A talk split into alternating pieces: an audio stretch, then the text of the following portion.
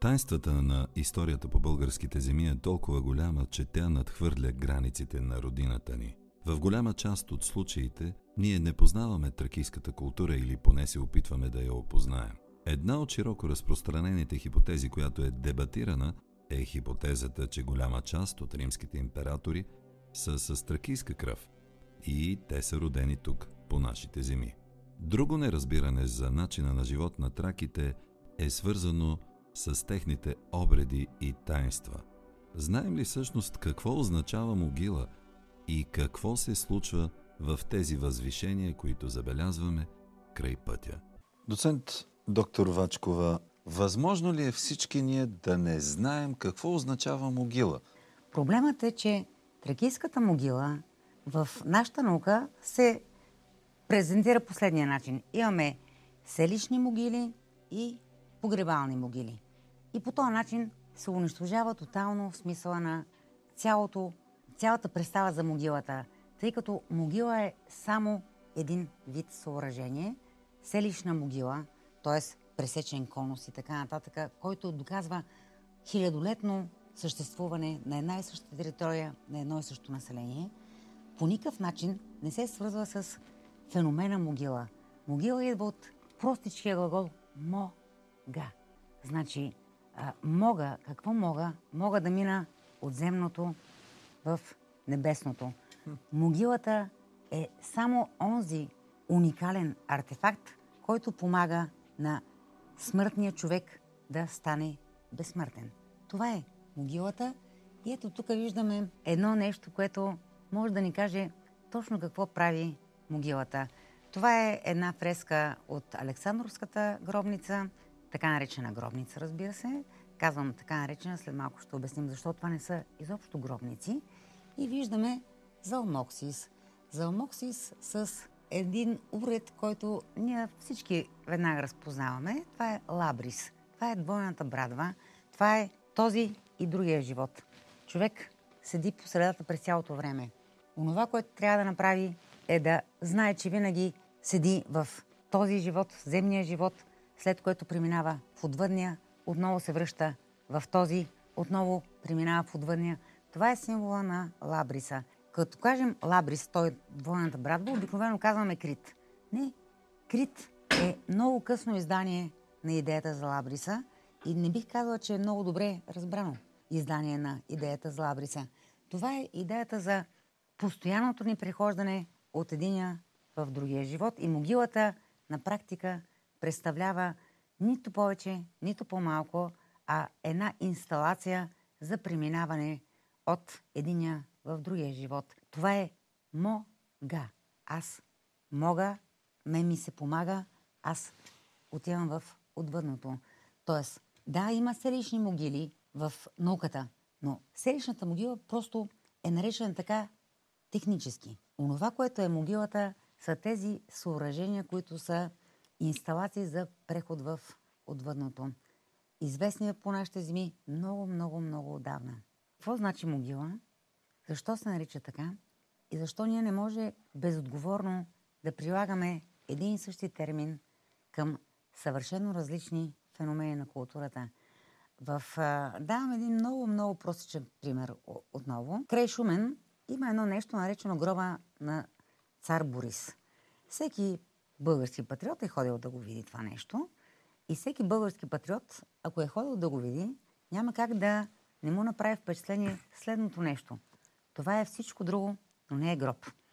Дали и свети цар Борис е бил там, е съвсем друг проблем, но става дума за типично могилно съоръжение.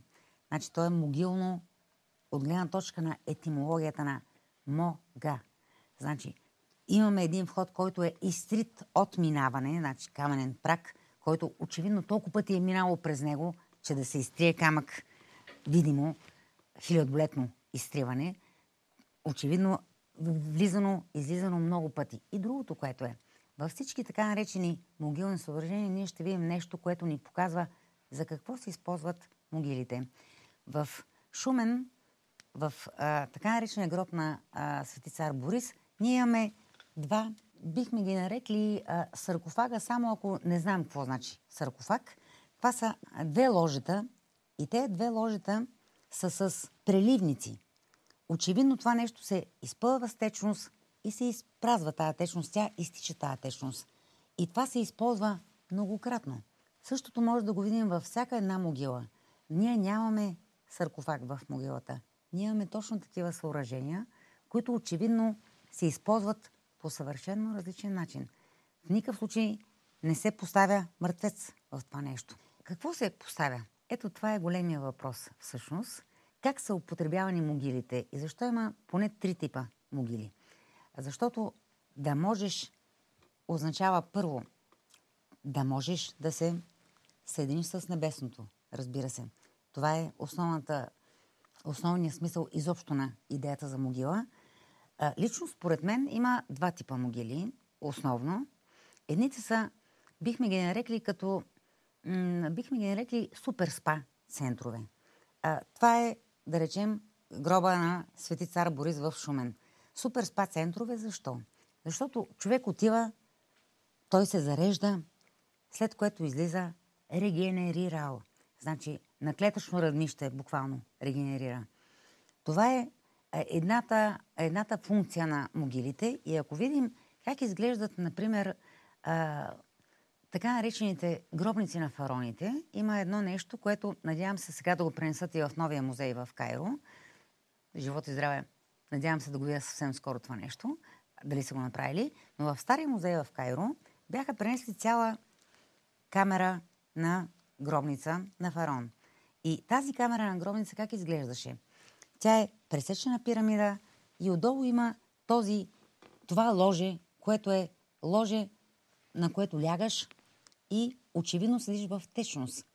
И тази течност се отича с същия олей, който има в българските могили. В никакъв случай това не е погребално ложе. Не може да си представим, че някой погреба човек по този начин. Това очевидно е начин за регенериране на организма на човека. Дали става дума просто за саос пераква, нали, за просто вода. Сега знаем, че а, в модерния свят саос пераква е големия хит. Само, че ние не знаем какво значи саос пераква. Ние смятаме, че отиваш, правят ти процедурите и ти си просто почистен и обновен. В древните времена саос пераква означава нещо съвсем различно. Водата има едно уникално свойство. Истинската вода, тази вода, която е без памет. Водата в пещерата, каквато е водата в гробницата на Борис, например. Това е вода без памет, която в момента, в който а, взаимодейства с организма на човека, тя регенерира тотално на, на структурно, на структурно да. равнище го регенерира. Това е нещото, което са правили от една страна в могилите. Тотална регенерация подозирам с вода. Ние просто не можем да знаем какво е било, но нямаме никаква абразия, която да ни покаже, че това не е вода. А, навсякъде, онова, което виждаме като абразивност, е действие на водата. Следващият а, момент а, за употреба на могилите, това вече е погребалната а, истинска могила. Там вече може да очакваме онова, което се надява да намери всеки археолог. Злато. Злато. Значи в момента, в който се чуе злато, ние просто ни блесват очите от всякъде. Защо? Ами защото сме кодирани да знаем какво е златото, подозирам. Значи, златото не е просто онова нещо, което е разменната монета. Ние виждаме в различните могили различна степен. Значи в Александровската гробница има фантастични златни находки и много интересно как ги обясняват туроператорите и казват, ами тези неща са едни малки неща. А, ами ние като погледнем какво е открито там, ние виждаме, че това е злато, което е употребявано по някакъв много особен начин. Става дума за безкрайно финни фрагменти от злато, които са поставени върху цялото тяло на човека. Какво прави а, златото, когато се поставя върху тялото на човека? А, веднага м- давам един пример. Ние си представяме, като кажем злато поставено върху тяло на човек, ние си представяме златни маски. Защо се поставя златна маска? И кога трябва да има златна маска? И защо има толкова малко златни маски? Защо има много повече торкви златни и едни мънички фрагментчета златни. Ами защото златото не се употребява за да украси и да покаже социален статус. Винаги се казва, това показва социалния статус на погребания. Нищо подобно. Ние виждаме, да речем, или в музея на Акропола, като отидем, това ми е любим момент, а, и показват едни малки златни пластини, с които е покрито телцето на някакво дете и казват, ау, колко малко детенце умряло. Да, не просто малко детенце умряло. Това детенце е царски потомък. И това детенце трябва да мине подвъдното. И тъй като неговата душа е изключително слаба, на него му трябва много по-голяма помощ. Затова има маска, цяло, цялото тяло е покрито а, до, до краката, за да може златото да отдели духовната същност и да му помогне да премине в отвъдното. Това е единствената причина да виждаме толкова злато в определени гробници и толкова малко злато в други гробници. Дам един пример с една гробница, която тази година а, просто а, стана хит. А, Малтепе, Пловдивско. Да. Всички очакват нещо. Сега, аз знам за тази гробница поне от 3 години, тъй като а, Малтепе се намира в, а, на 20 км от Плодив, примерно. От друга страна се намира Духова могила. Това е една подобна а, могила, която е при Перощица. Двете са абсолютни близнаци. Еднакво високи и така нататък и така нататък. В момента всички очакват да излезе злато от Малтепе. Никой няма да излезе злато от Малтепе. Никой. Защото той не би било толкова свещено, ако излезе злато. Това означава, че тая е погребан някой, комуто трябва да се помогне да премине в отвъдното. Малтепе просто ще си остане този прекрасен обелиск, 11 на 11 а, метра в а, а, основата си, с един прекрасен празен саркофаг, кинотав, нали, празен гроб а, на, на върха. И той е направен с една единствена цел да покаже как всъщност римския принцепс става тракийски херос. Няма, няма, няма друга причина да се направи това Обяснете нещо. ни това, ако обичате. Дайте ни малко повече детайли с вашия анализ. Какъв е големия проблем на цялата римска власт? Значи, Рим в един момент граничи със себе си. И това е втори век след Христа. Мечтата на всяка империя да граничи със себе си. Той просто няма хоризонт няма абсолютно никакъв, нищо, което да стимулира развитието на Рим. Точно по това време се появява един император, 211 година, който обожава Тракия. Каракала се казва този император. Ние го знаем като Каракала. Той се казва Бесус. Бесът. Значи, брат му се казва Гетът. Гета и Беса. Та, това са двама римски императори, Единият става жертва на брат си, значи Гета е елиминиран от Каракала. Каракал обаче прави едно нещо, което е абсолютно уникално. Каракал е първият, който въвежда нов тип корона в римската символика. Тя е с лъчи. Разбира се, Каракала не е първият, който го прави. Първият, който го прави е Нерон. Нерон, който прави онова нещо, всички сме слизали нали, а, при Колосео, Колизеума и се, сме се чували, може би, защо се казва Колизеум. Ми то е кръста на една статуя на Нерон. Това е статуя на Нерон, която Нерон е като Сол Инвиктус. Той е непобедимото слънце. Той е с слънчева корона. Защо? Обаче Нерон го измисля това нещо. Нерон не е измислил нищо. Нерон просто е наследник на Август. Август има един политически наставник, който се казва Реметалкос. Реметалк е тракийски цар, който е човека, който започва трансформацията на идеята изобщо за римската имперска власт. Като видим а, монетата на Реметалк и Август, ние веднага ще разберем за какво става дума. От една страна имаме Август, от другата е Реметалк и жена му. И казват, о, това е провинциален управител – с август. Нищо подобно. Просто трябва да знаем как изглежда една монета принципно. От една страна е а, императора, от другата е Бога. Тоест, онова, което прави Реметалк с монетите Реметалк Август, е да покаже кой е Бога. е бога Ереметалкос. И не е само той. И той, и жена му. Това е идеята за Херуса пар екселанс. Абсолютно. След този момент ние какво виждаме? Август за първи път си прави мавзолея на Август. Той прави могила. Той прави типична тракийска могила, показвайки какво означава имперската римска власт. От тук нататък започва един плавен процес на а, еволюция на този модел, който ще го видим четвърти век вече категорично наложен. Ние виждаме как римският принцип просто е станал тракийски херос. Разбира се, това трябва да се отнесе като абсолютен актив на Каракала, тъй като 211 година Каракала издава закона за римското гражданство. Само 30 години по-късно траките се качват на римския престол и няма да слязат от него изобщо. Вие ми казвате, че след втори век след Христа, трети, трети до края на... До първата династия, която ще погребе Византия, както казва Никита Хуният, която е гръцка, защото гръците не могат да управляват империя. Те никога не са управлявали империя. Значи до, иде, до времето на ангелите, на практика римския престол се владее от траки. Тракийски императори.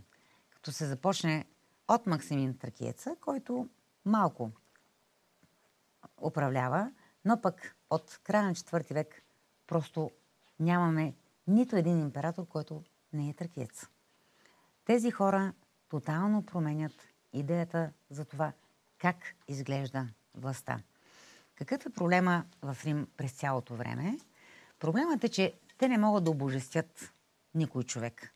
Значи в римската религия да се обожестви някой, това означава тотално да предизвика обществен скандал. Давам пример. Защо ние харесваме Ханибал, а не харесваме Сципион африкански. Сципион спасява Рим, спасява Европа, спасява цивилизацията. Ние обаче не харесваме Сципион африкански, обичаме Ханибал.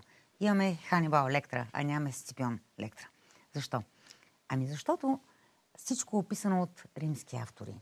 А римските автори поначало не обичат човек, който се опитва да направи това, което прави Сципион. Сципион иска да събере духа на Рим, като се представи за божествен наместник. Той отива, говори си с боговете, осамотява се в някакви храмове и така нататък. Освен това е много млад за римската представа. Римската представа за младост е много, много различна от нашата. И този човек спасява Рим, но той спасява Рим с цената на това Рим никога да не го разбере. Той просто събира харизмата на божествения, божествено сънения главнокомандващ.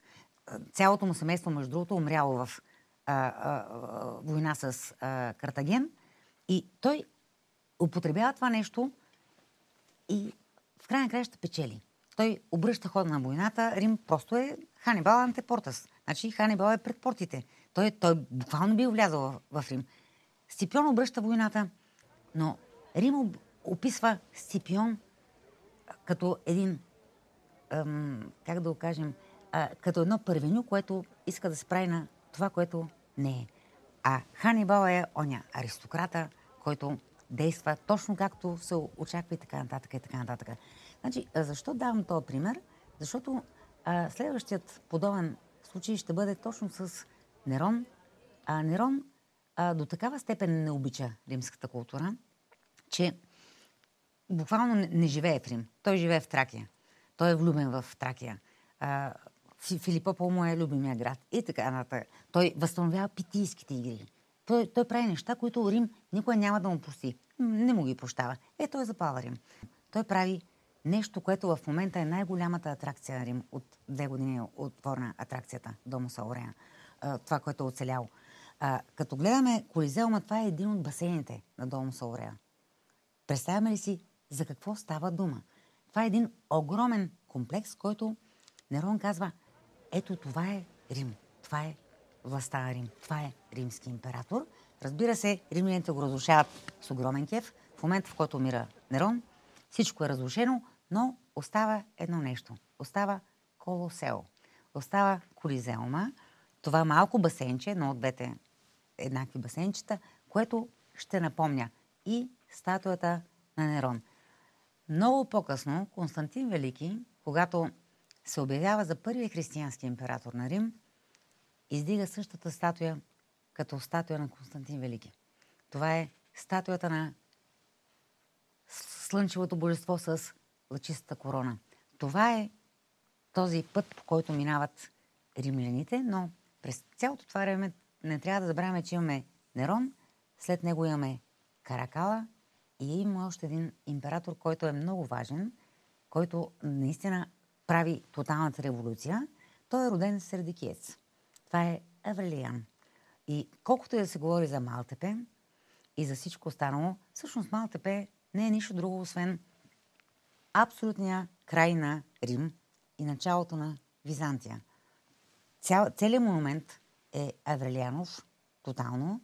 А Аврелиан е човека, който маха изобщо цялата символика на Рим и налага тази на тракийските императори. Слънчевата корона, идеята за антроподаймона. Значи, че император не е просто човек. Той е антроподаймон. Той е човеко-бог. Това е този, който свързва земното и небесното.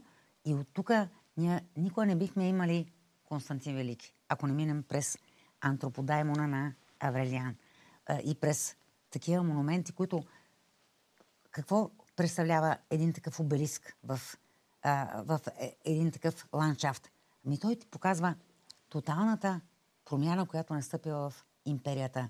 Империята вече изглежда по друг начин. Империята вече има друг замисъл, има друга мисия. Тя е да свързва земното и небесното, защото Рим винаги, както е един любим римски а, израз, Рим винаги е побеждавал, никога не е знал кога е станало това нещо и къде е станало това нещо. Те нямат идея за време, за пространство и прочее. В момента, в който траките налагат модела си за империя, те казват, времето и пространството няма смисъл. Има смисъл друго нещо. Това е свързването на земното и небесното. Империята не е екстензия, не е разширяване. Тя е дълбочина. Ето това е, което правят тракийските императори. Те просто превръщат империята в дълбочина. Те я превръщат в сливане на земното и небесното, а не в разпростиране в пространството. Точно това може да го проследим и най-вече в риториката на империята. Какво казва, да речем, един Константин Велики? Той казва, Бог направи сина си човек, за да стане човека Бог. Той цитира Евангелието. Ние, за съжаление, това Евангелие отдавна сме го забравили. И казва, аз съм този, който помага на човека да спази божествената повеля. Император е този, който помага на поданиците си да извървява този път. Той е не в пространството, той е в космоса. Да ви върна, доцент Вачкова, към тази фреска. Какво още ни казва тя? Ние виждаме яйцето, това е зародиша, това е великата богиня майка и я виждаме през цялото време. Това е безсмъртната душа на човека. И виждаме, че тя е озарена.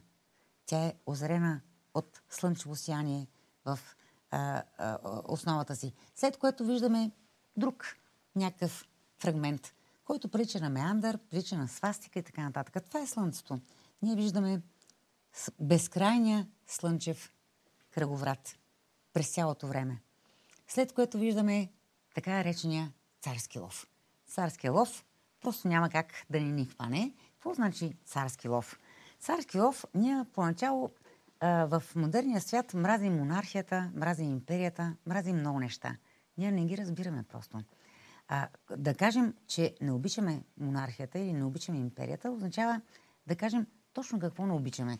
Царския лов е една сцена, която е абсолютно а, класическа. Царят трябва да докаже себе си като този, който може. Имаме един царски лов, който а, защо е глиган? Винаги е или глиган, или мечка. Значи може да видим в други култури други животни. В европейските култури просто ще видим винаги глиган или мечка. Царят няма да го убие.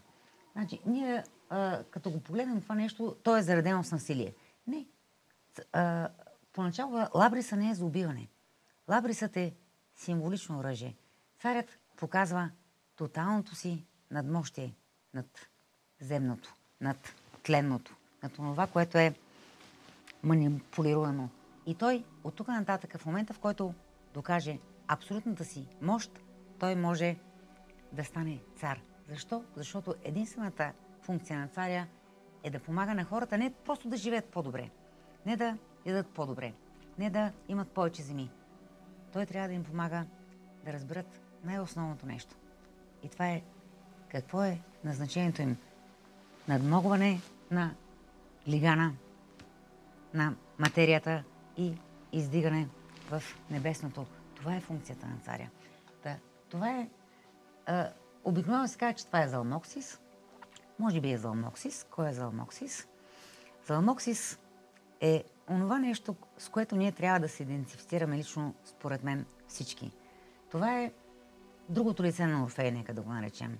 Значи, ако Орфей е а, поетичния вариант, нежния вариант на орфизма, а, онзи вариант, който трансформира материята по един начин, по който а, малцина могат.